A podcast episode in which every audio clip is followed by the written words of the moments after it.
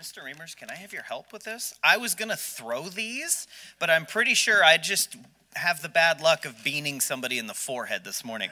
Uh, if you get one of these review questions correct, there's Lindor truffles or Ferrero Rocher in there. I told you I'd bring good candy. It just took me like six weeks to remember to actually bring good candy. Um, Pastors made fun of the way I dress for a really long time, but it was Easter, by the way, when I was nine years old. Sarah and Anna always got, you know, your nice dresses and all that stuff, and I complained enough that I got a purple suit for Easter one year, and it's their fault that I dress the way that I dress. So I just thought I'd put blame where blame is due. It's my generation's job to blame our parents for all of our problems, and there we go. All right. Yeah, wrong pronoun. It was mom can't, we can't blame her. She was awesome. All right, uh, here we go. Simple questions. We're just going to do a very quick review, just a few here. I got lots of chocolate. Uh, you can eat that in class today, boys and girls, okay? Ooh, all right. Who was the first judge? Who was the first judge? Somebody. Just come on, somebody. Othniel was the first judge. Wow. Okay. That was, by the way, I granted that was like four months ago, but that's not that long ago here. Hey, who was the second judge? The second judge. He was left-handed. You are now out. Uh huh. Ehud. We got right over here. Who did he kill? Big fat guy. Might have been the fattest guy in the Bible. Eglon. Yes. Mrs. Wilson got it over here. Okay. While Ehud was serving as judge, the Bible gave us the name of a, the third man who stepped up to deliver Israel. Who was that third judge? Somebody, nice and loud. What? No, not Barak. Barak was never a judge. Somebody? Shamgar. You already answered. Just pass the candy along to somebody else. Look at this. We're in church, no cheating. Okay, come on. All right, so Shamgar. Does anybody remember what did he use? What weapon did he use? It was an odd weapon. You're out. You're out. What did Shamgar use as a weapon?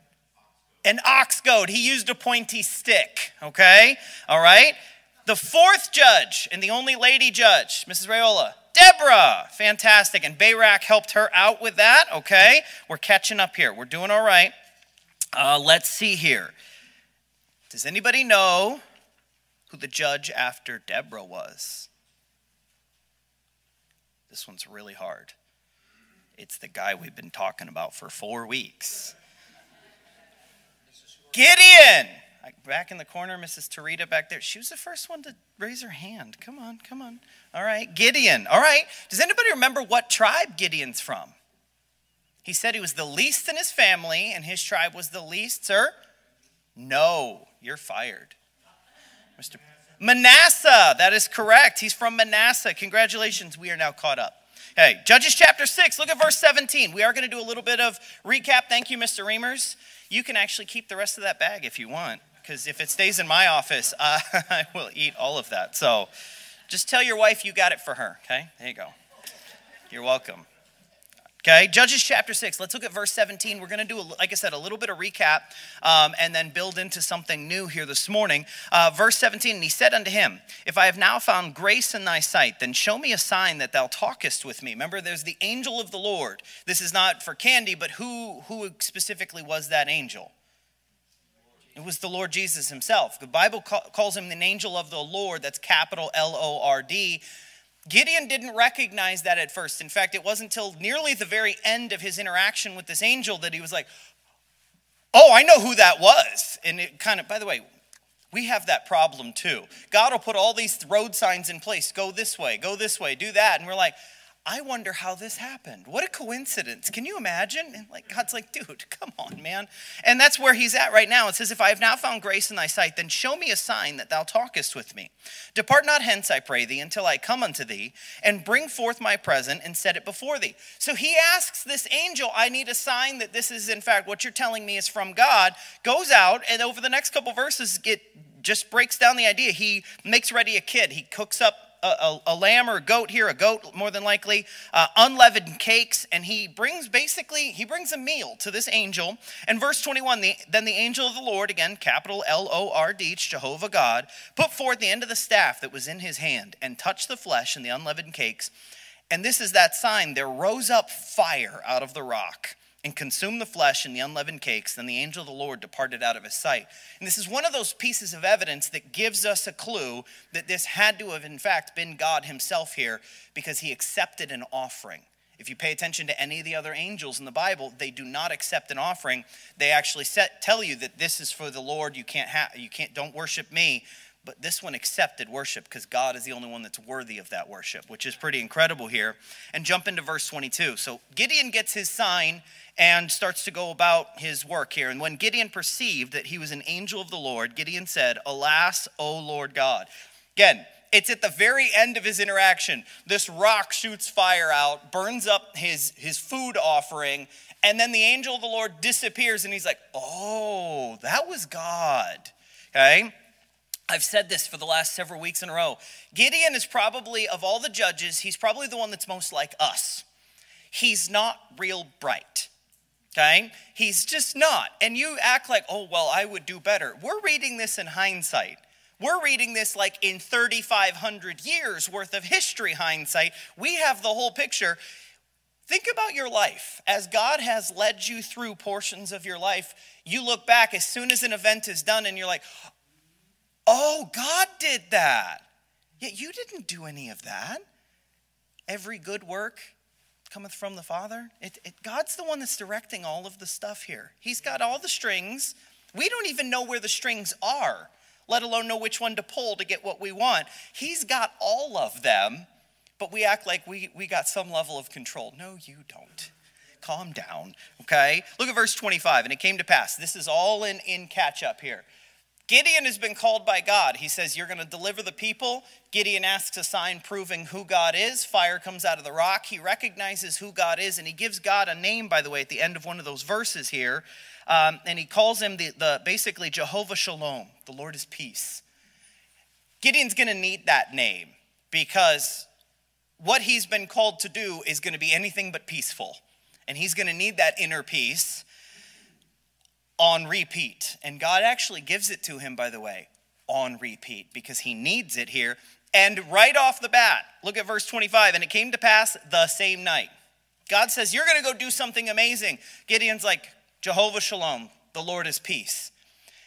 And God's very first command for Gideon after he's agreed to work with God and do what God says here is, Hey, Let's go stir up some trouble. You're going to need to see that piece right off the bat here.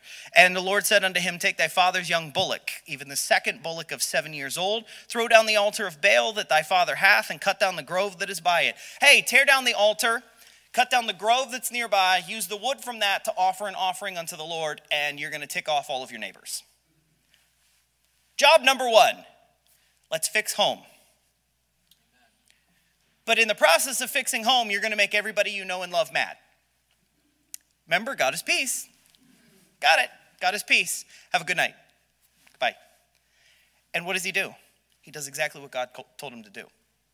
But he, he, does, he does do something that you and I would do. Verse 27. Then Gideon took ten men of his servants and did as the Lord had said unto him, and so it was, because he feared his father's household and the men of the city, that he could not do it by day, that he did it by night. Gideon was afraid. How many times has God asked us to do something and we're afraid? Hey, go give that guy a tract, but he has tattoos. Oh, I'm sorry. Have you seen the fact that he's got 19 pieces of metal sticking out of his face, Lord? Yeah, I don't care. Give him a tract. But he's tall. In my case, that's everybody, okay? That's a problem. And, and we back off and we're like, I'm afraid. By the way, he's got a valid thing to be afraid of here. He is tearing down the altar of their God and look at who's mad at him here his father's household. According to Gideon's own testimony, he's the least in his father's household. Can anybody name me somebody else, another famous human being from your Bible that was the least in their father's household? David. David got forgotten when they invited everybody for dinner when the prophet came over. You realize Samuel was the last prophet and judge of Israel. They didn't even invite him for dinner. The least in the household did not matter.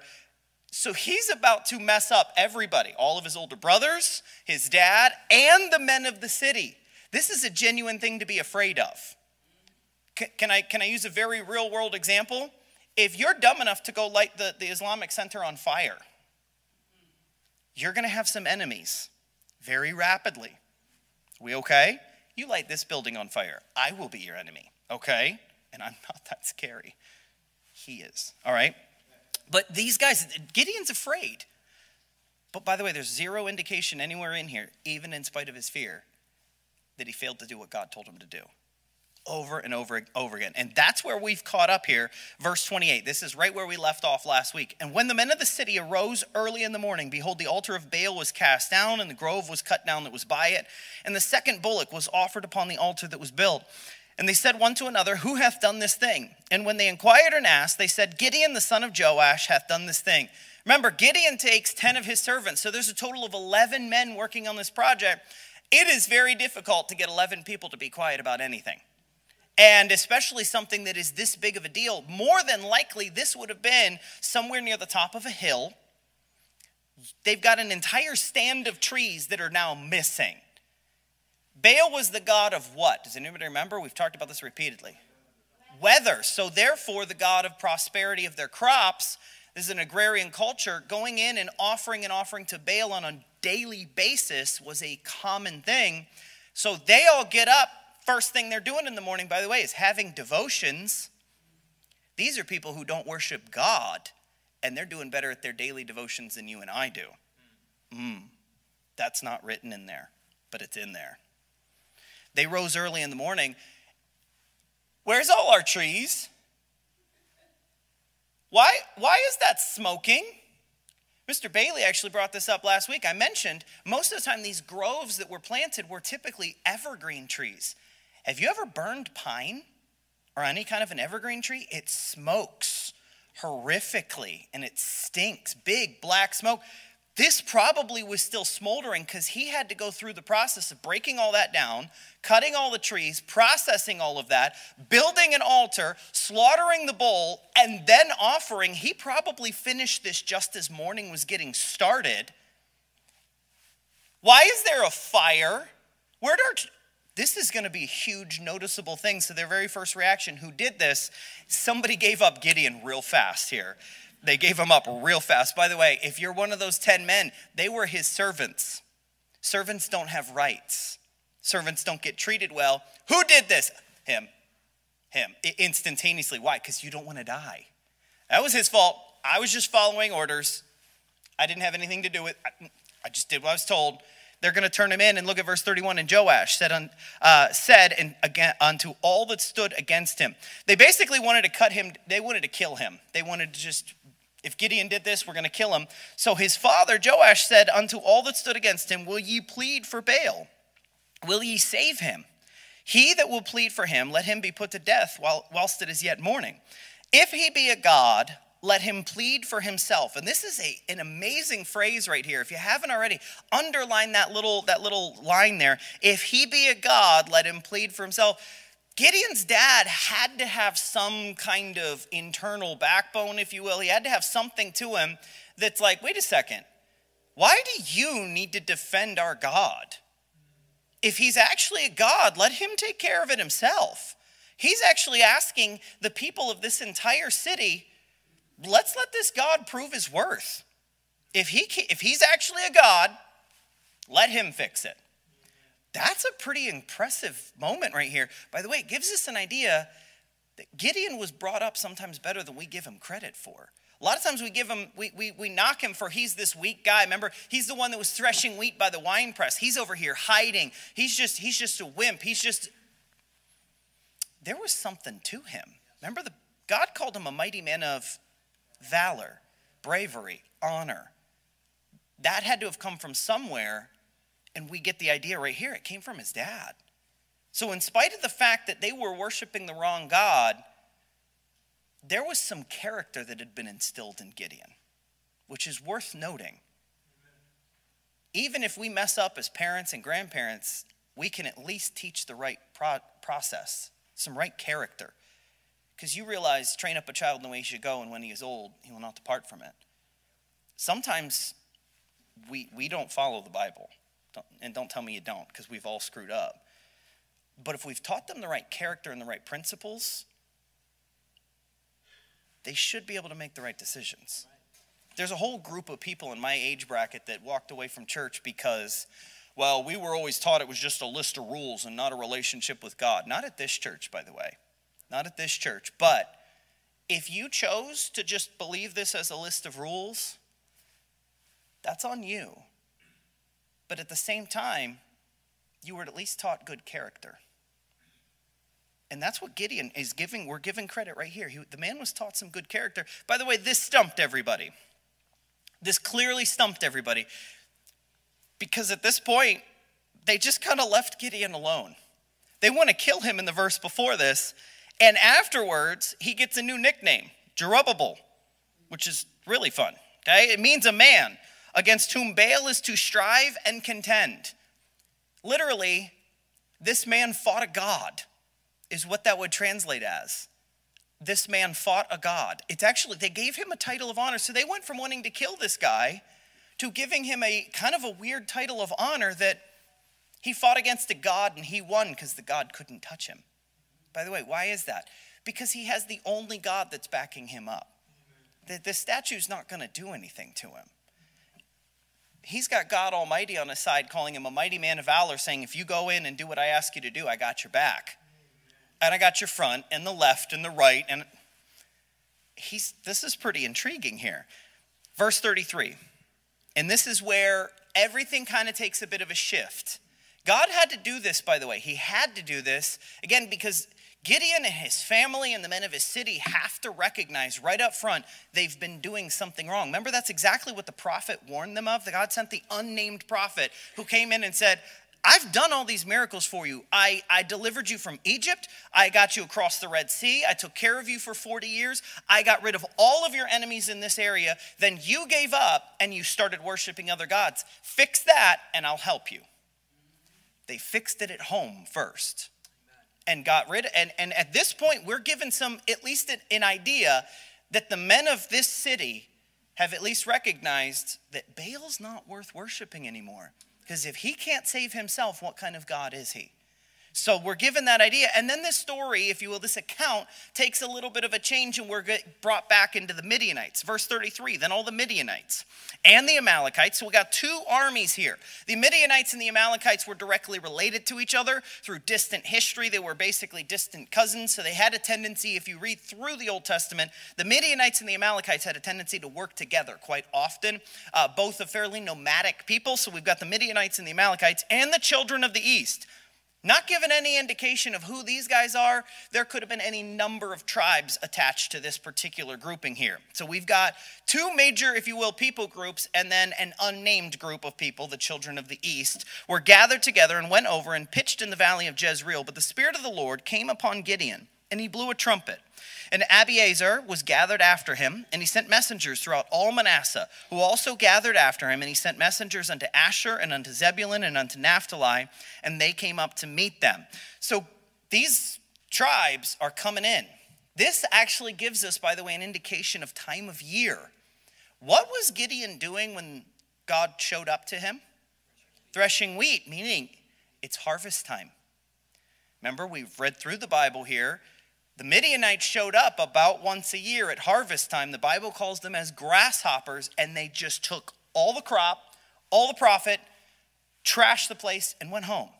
So, this is giving us an indication this is likely sometime in the fall. Are we okay? Because it's harvest time. That's if have you ever planted anything? Fall is when all that stuff comes about. That's when all the apples come. That's my favorite time of year, by the way. I love apples. I don't care about the rest of it. Just apples are great.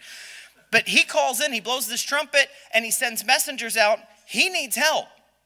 Bible gives us some indication later on in this chapter and going into chapter 7. There's somewhere around 135,000 people in this army. That's a lot of human beings. That's all of Wallingford and Meriden and a little bit of North Haven in one army.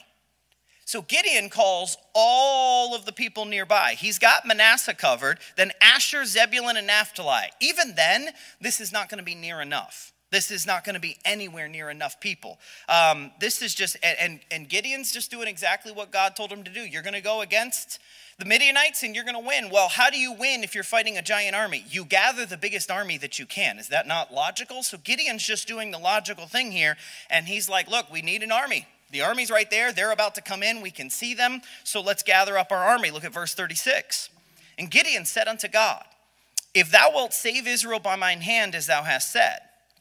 Hang on a second. He's asking God a question here, is he not? If thou wilt save Israel by mine hand, as thou hast said. Didn't God already promise that he was going to do this? Gideon's doubting again. I told you, he's a lot like us. He's a lot like us. Verse 37 Behold, I will put a fleece of wool in the floor, and if the dew be on the fleece only, and it be dry upon all the earth beside, then shall I know that thou wilt save Israel by mine hand, as thou hast said. Didn't Gideon already ask God for a sign?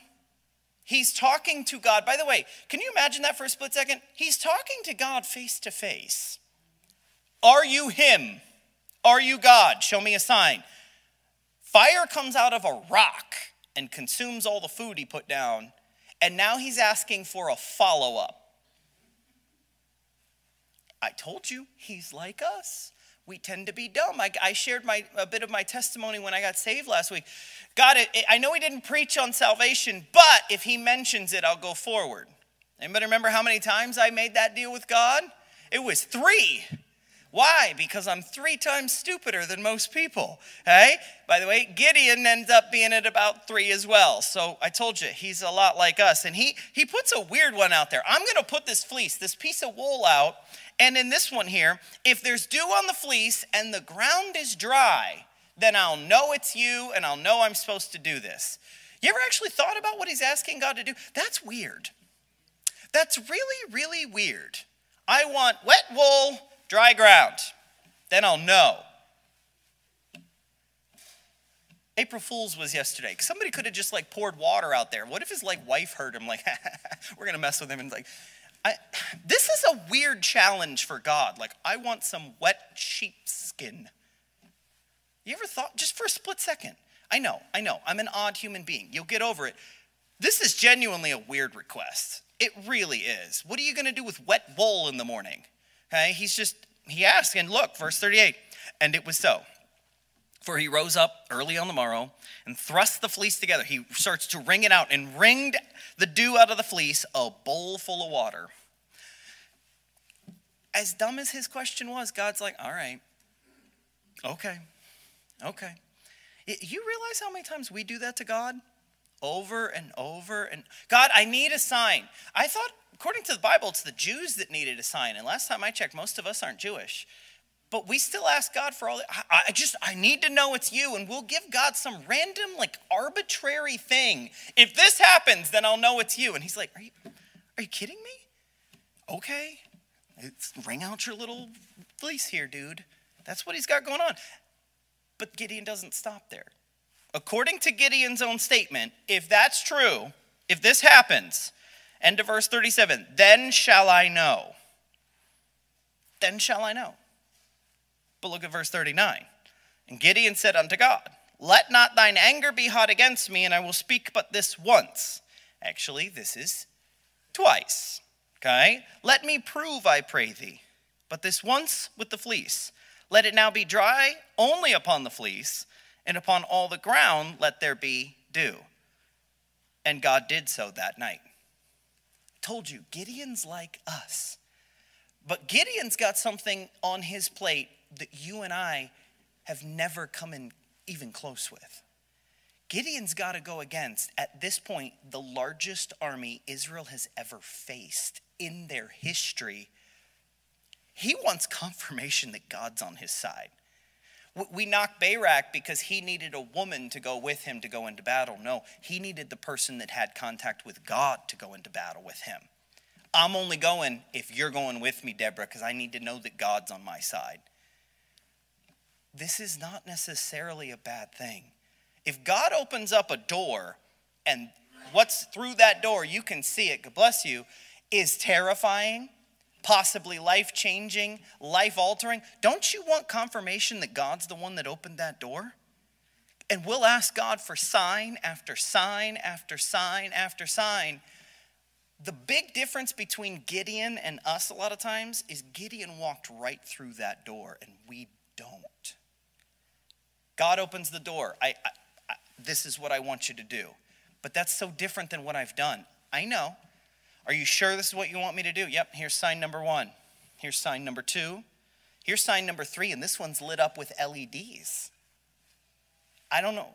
There you go. Maybe it's a train station. I don't know. But God wants us to do this stuff, but we won't answer. We won't go through that door. Gideon, Gideon wanted confirmation. Why? Because this could very likely be the end of his life. This could, based on what we know from the other por- portions of the scripture, this could be the end of over 30,000 people's lives. That's the start of his army. Gideon's got to know that this is what God wants him to do. So he's asking, and he's not because he's doubting necessarily. It's not because he's weak in his faith, because the Bible tells us in Hebrews, he's one of those people of faith. If you would go to Hebrews chapter 11 with me, real quick, we've looked at this before. Hebrews chapter 11, look at verse 32. Hebrews 11:32. And what shall I more say? For the time would fail me to tell of Gideon and of Barak and of Samson and of Jephthah, of David also and Samuel and of the prophets he's listed in what we call the Faith Hall of Fame as a man of faith. Gideon's not, again, some weak, wimpy Christian here. He's got to make a decision to follow God that is going to be life or death for him, potentially life and death for thousands of people.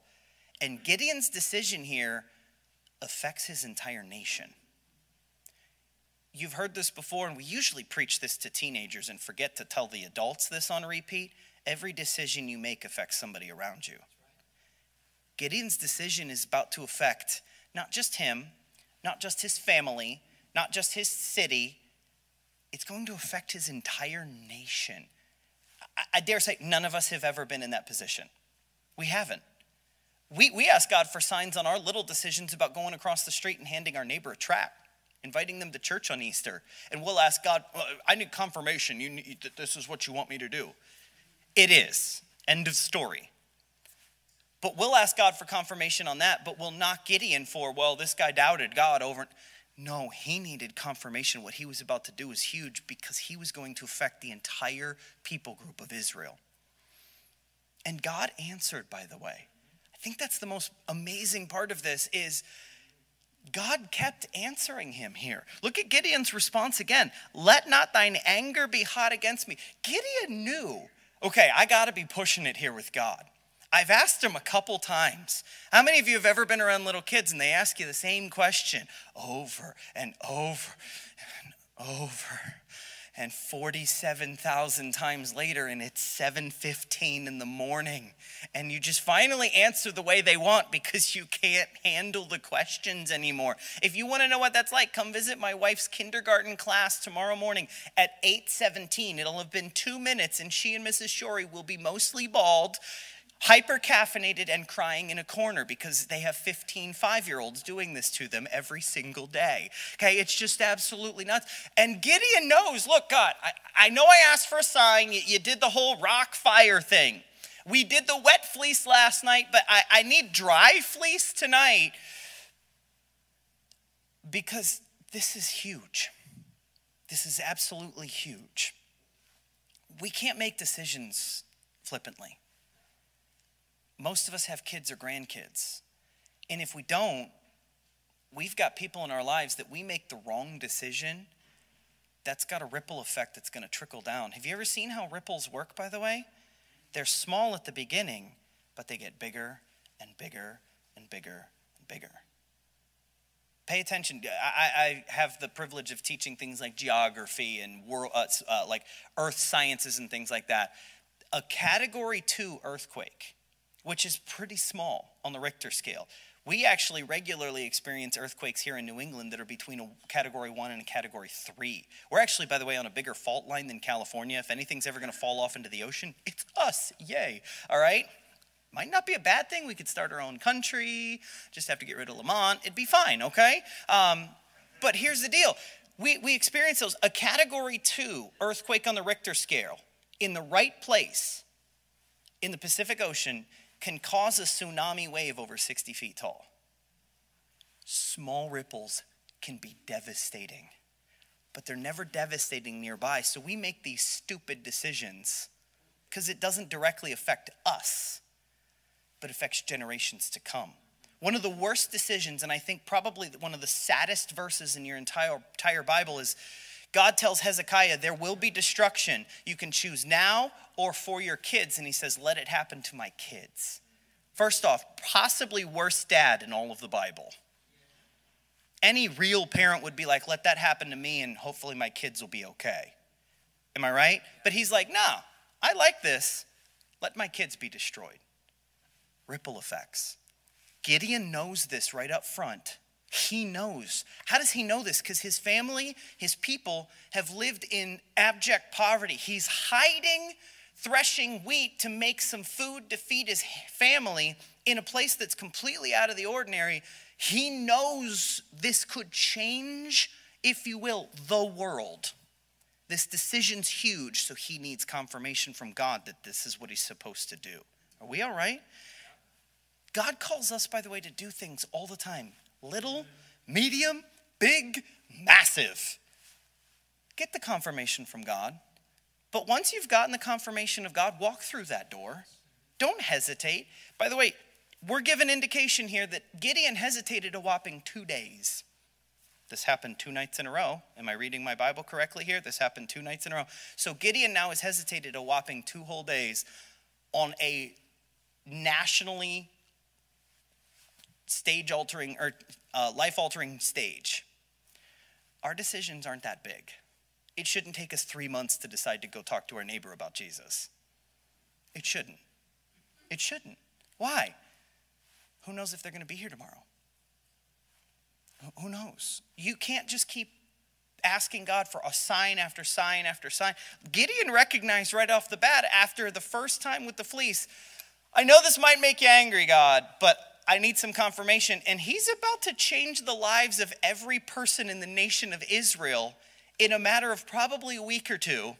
And you and I will ask God for confirmation over and over and over again to do something as dumb as hand somebody a piece of paper with an invitation to church on it. Come on. They're not the same. If God opens a door, take it. Take it.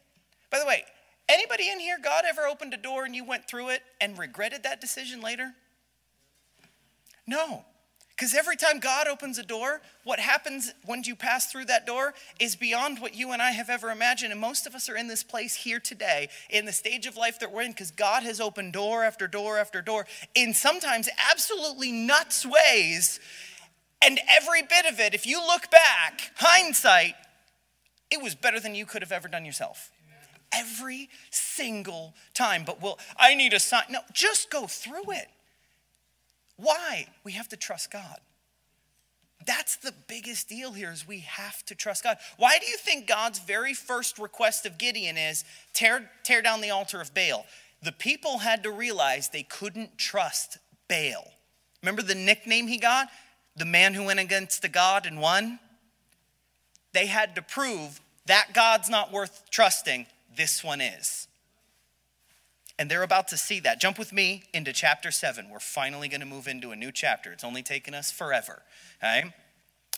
Then Jerubbaal, who is Gideon, by the way, that name kind of does go back and forth over the next chapter or so here, and all the people that were with him rose up early and pitched beside the well of Harod so that the host of the Midianites were on the north side of them by the hill of Moreh in the valley. So it gives us an indication here that Gideon and all these men from these four different tribes that have come with him are near the top of this hill, and all the Midianites, the Amalekites, and the children of East are near the bottom of this hill. So Gideon and his group actually have the tactical advantage here. We okay? Because they have the high ground. It also means they can see the entire Tithias army they're about to go against. Why do you think Gideon needed confirmation? He can see them. The Bible uses the term as grasshoppers without number, as sand on the shore. This is a terrifyingly massive group of human beings, and Gideon can literally look. We, we don't have enough people here. This isn't going to work. Why do you think he wanted confirmation from God? He's looking around like, okay, this isn't going to end well.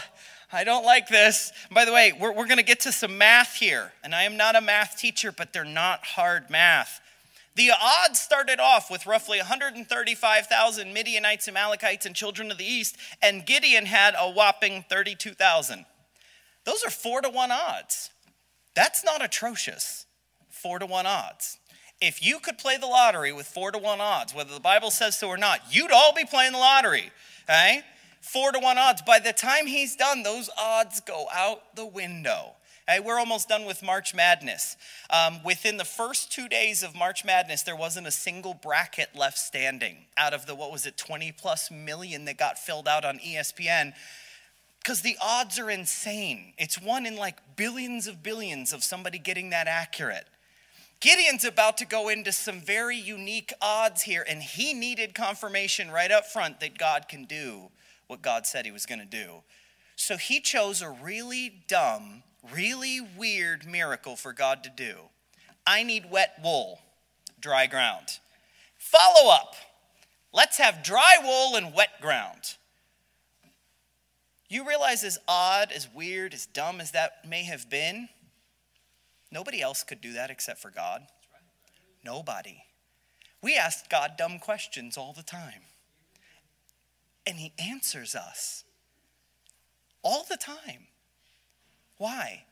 Because for some odd reason, he chooses to love us in spite of who and what we are, in spite of the fact that we won't walk through the doors that he's placed in our path without asking him a million questions. We're basically gigantic kindergartners asking God a million questions. Hey, why, why, why, why? And he just, somehow, he's way more patient than we are. And he just listens. He's long suffering and he's still there. And he's saying, Will you just we just walk through the door already?